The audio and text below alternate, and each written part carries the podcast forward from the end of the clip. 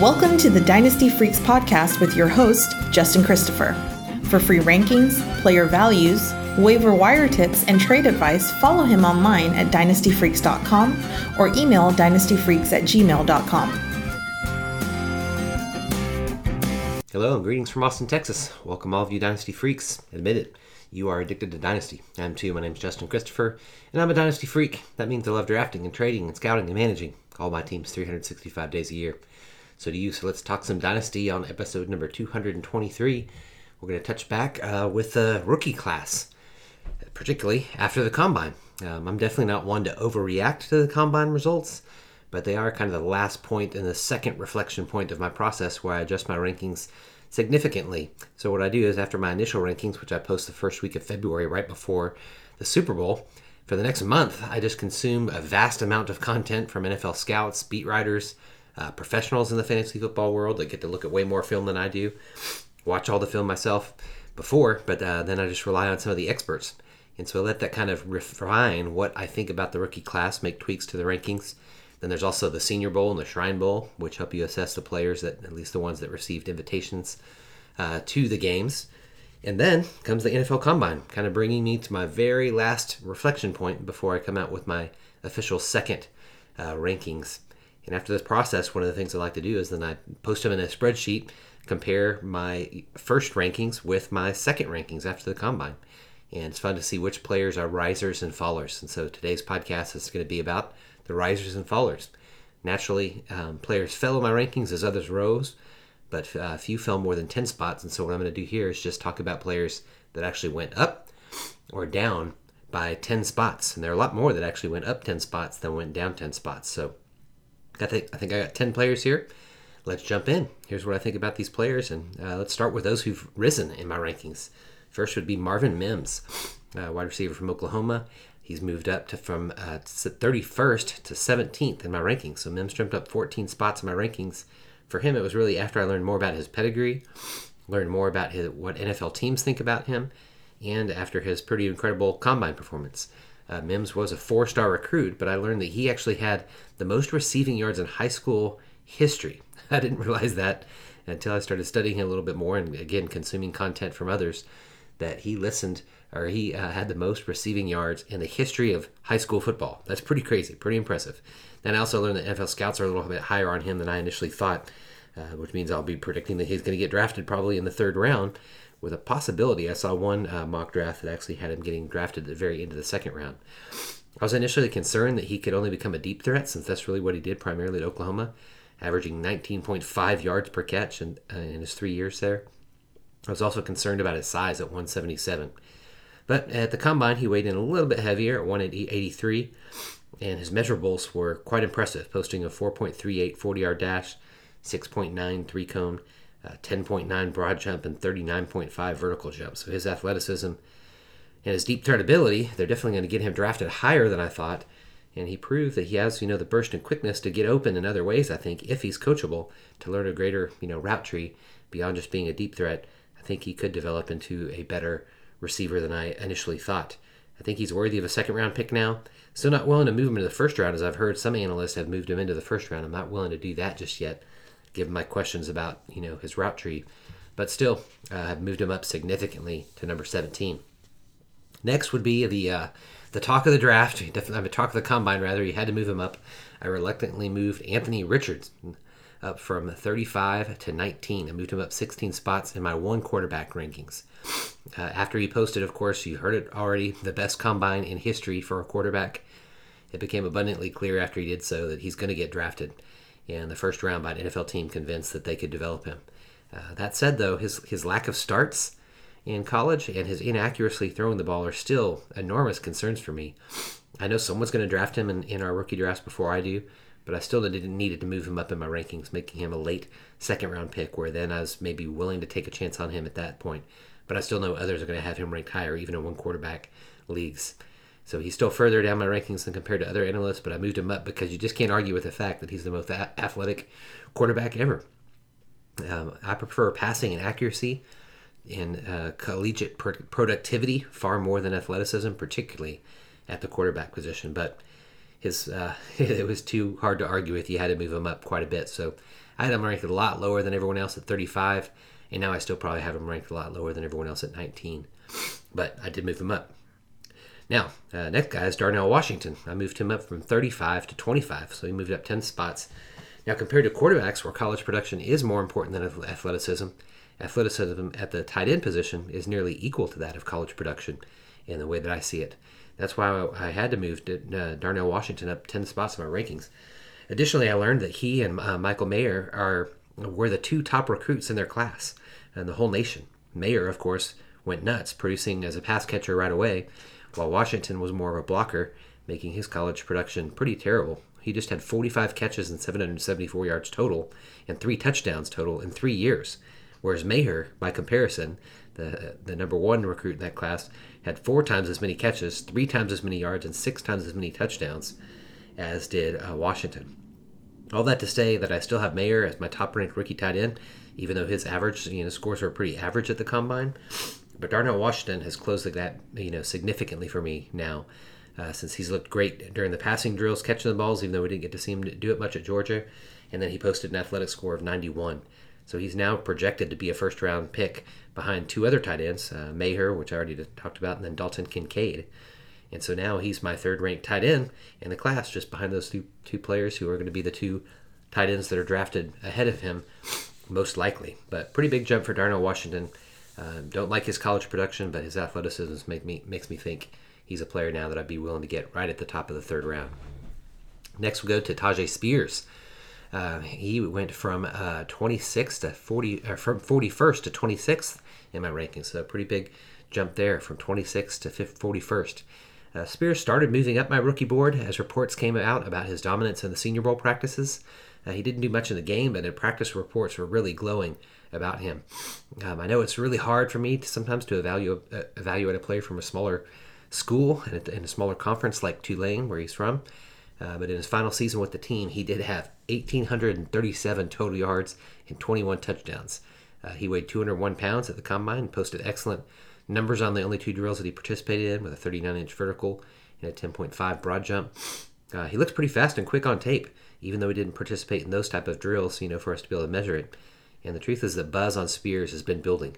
A lot of the podcasters that I listen to uh, that do this full time and scouts are now predicting that he's going to get drafted on day two at the end of the third round. So his draft capital is really going to determine a lot as to whether he's going to move up or down my rankings after that final, you know, reflection point there after the NFL draft. But now I see him right now as a third round draft pick in dynasty drafts because he's probably going to get drafted in the third round of the NFL draft. So he's been moving up. Uh, next guy is another running back that's been moving up is uh, Chase Brown. He moved up from 38th to 27th.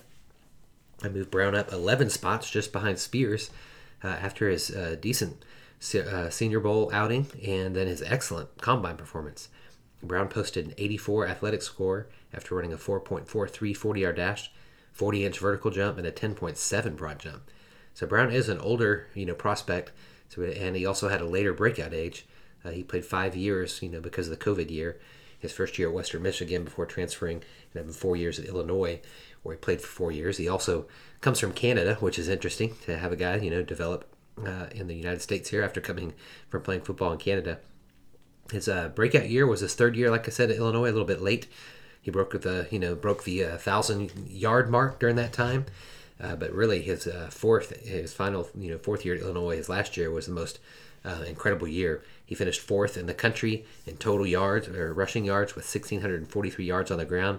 Plus, he added another 240 in the air. Uh, he's an older prospect at 22, going to turn 23 in November and this definitely has a lot of wear and tear on him because he had 676 collegiate carries. Uh, but he has a frame to carry it, so I suspect that he's now. You know, I'm, I'm, i suspect on this one that I'm actually probably a little higher on Brown than maybe the NFL scouts or dynasty analysts. But I'm going to really like what I see in Brown uh, more than most. I think he's going to be a day three pick as well. Um, but if he lands on a team, you know, where he can compete or gets chances at least to compete for a significant role in the offense, um, I'm going to be happy to add him to my team at about this spot. If he gets you know drafted uh, late in day three, and a team where there's definitely a starter ahead of him that's going to you know, he's more just going to be a backup, then I'll probably move him back down. But right now, I've liked what I've seen, and his athletic work at the combine uh, was excellent. Next guy, a little bit higher on, I think, than most is going to be Jonathan Mingo. I moved him up from 47th to 30th, so pretty high. I think it's going to be higher than most people have him ranked. Mingo moved up the rookie board 17 spots for a few reasons. Uh, he ranked uh, 12th in uh, right among the wide receivers in at the combine, just his total athleticism. Uh, he was talked up as a sleeper too by Greg Cosell, an analyst that I trust a lot, and he's one of those receivers in this class that actually has the prototypical size, if there's such thing at wide receivers anymore. But he is in a in a very small wide receiver class in the sense of size. He's very different, and he's 6'2", 220 pounds.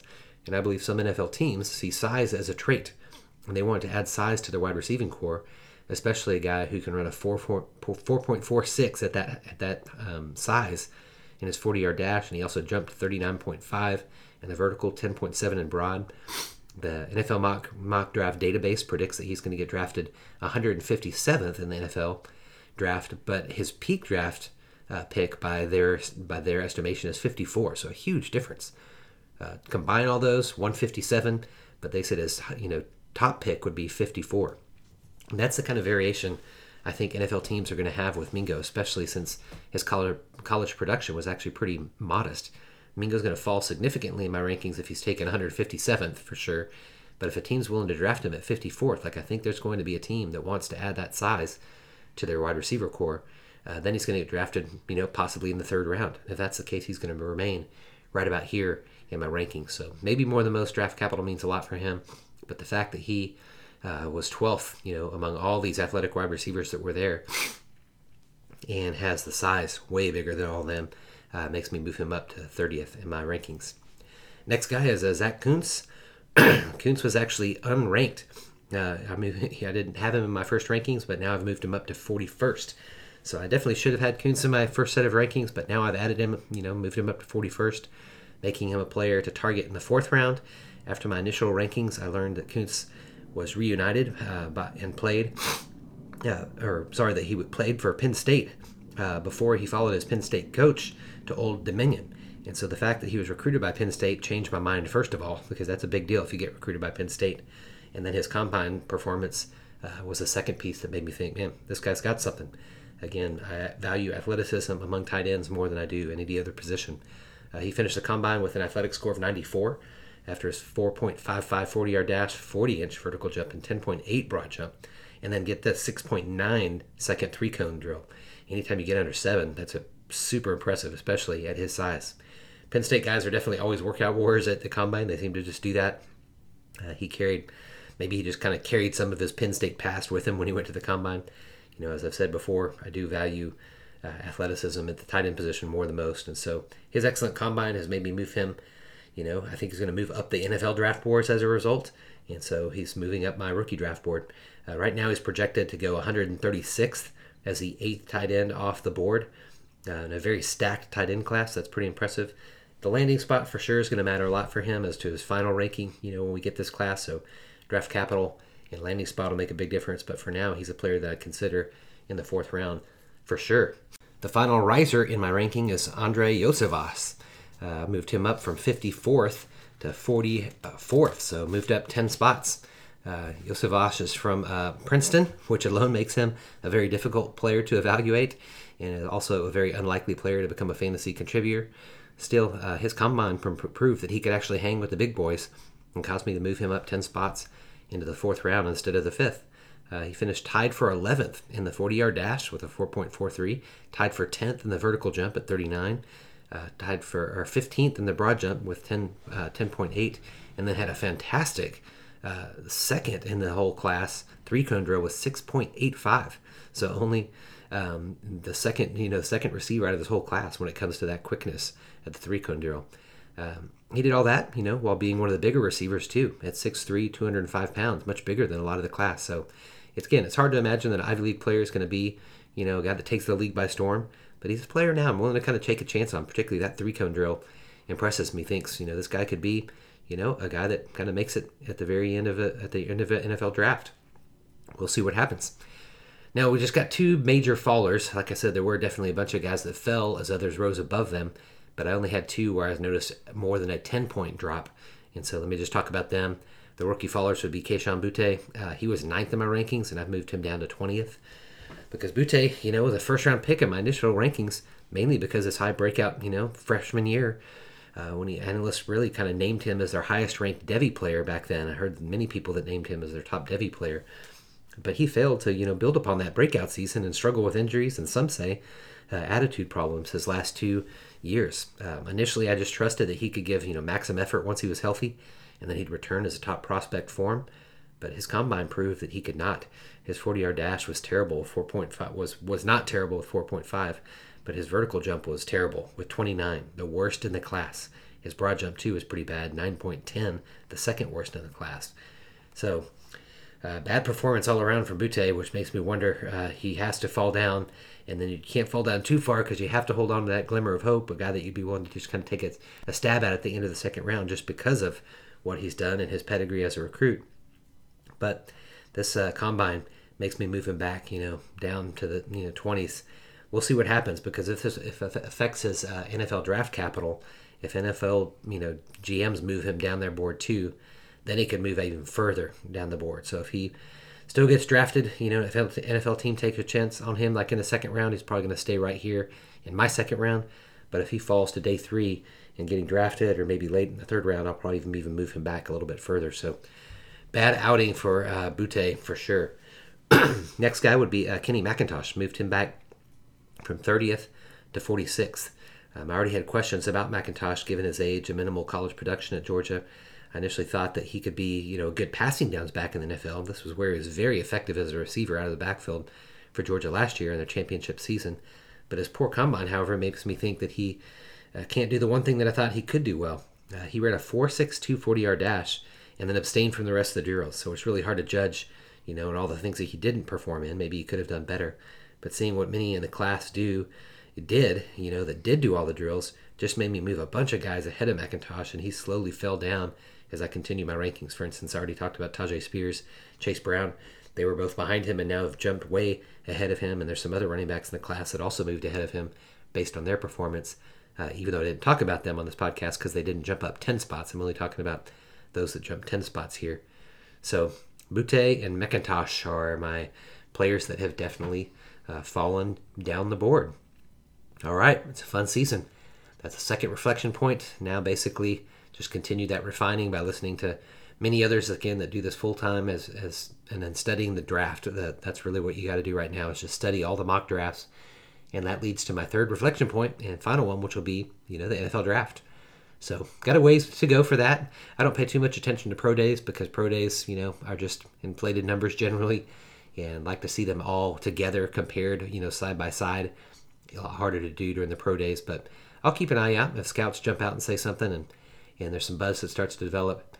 Now's really the time to start listening to what uh, GMs are saying and reports from those who know the league and know the general managers and what's happening, and those will affect my rankings most leading up to the NFL draft. So Phase three has begun. Uh, these are the changes between phase one and phase two. Hope you enjoyed this podcast. Thanks so much for listening. I appreciate your support. Reach out to me anytime at dynastyfreaks at gmail.com. That's dynastyfreaks with two E's at gmail.com. Would love to talk with you, talk with you about your teams, talk with you about rookies that you uh, like or dislike, or ones you disagree with that I've done, or ones you agree with. So it's going to be fun. Uh, this year, I think after pick number maybe six or seven, there's going to be just a vast a, a variety of opinions, which will make our rookie dress really fun. All right, that's it. I'd be honored if you take time to rate and review the podcast, Napa Podcast. That would mean a lot to me. Thanks for listening. I appreciate your support. I do want to become your most trusted, independent voice in the Dynasty landscape. Until next time, you know what to do. Go out there, get freaky. Thanks for listening to the Dynasty Freaks podcast with your host, Justin Christopher. We welcome your thoughts and advice. Let us know what you'd like to hear on the podcast or see on the website to help you dominate your league. Justin prides himself in responding to every email, so hit him up anytime at dynastyfreaks at gmail.com and follow him on Twitter at LonghornJustin.